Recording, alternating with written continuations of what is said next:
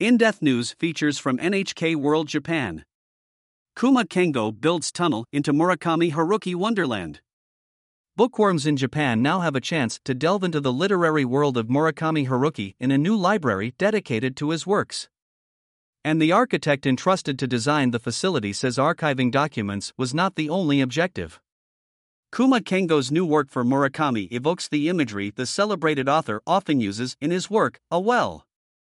In the novel The Wind Up Bird Chronicle, the protagonist sits in the bottom of a deep well and explores the world of memories.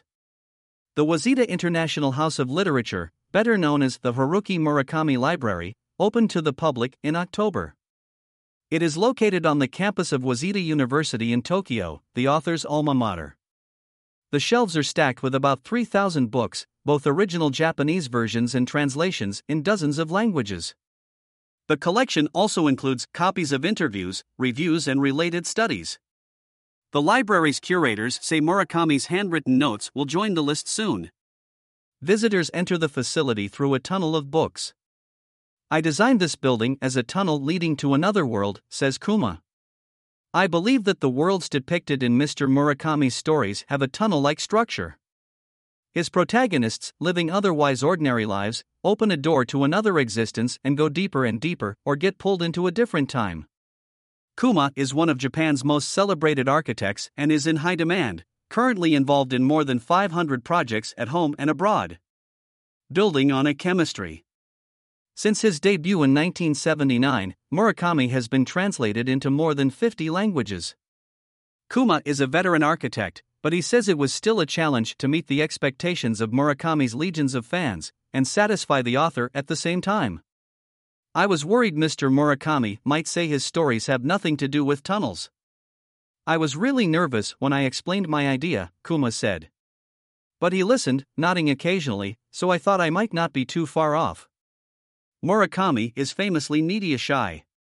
But when he appeared in a rare news conference with Kuma before the library's opening, he touched on Kuma's concept.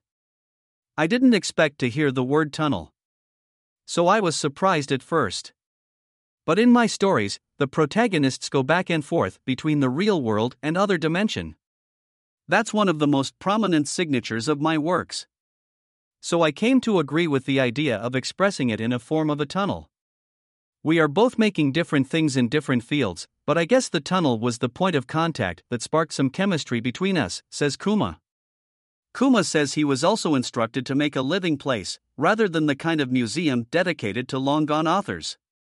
When designing a museum, I usually try to create a sense of tension, but in this case, I thought about how I could create a space that would relieve the tension, he says.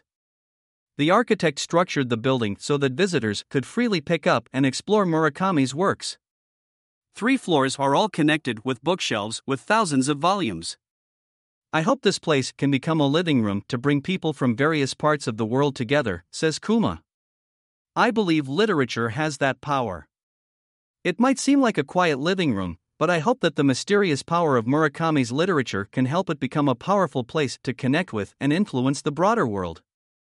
Ogawa Yuka NHK World Producer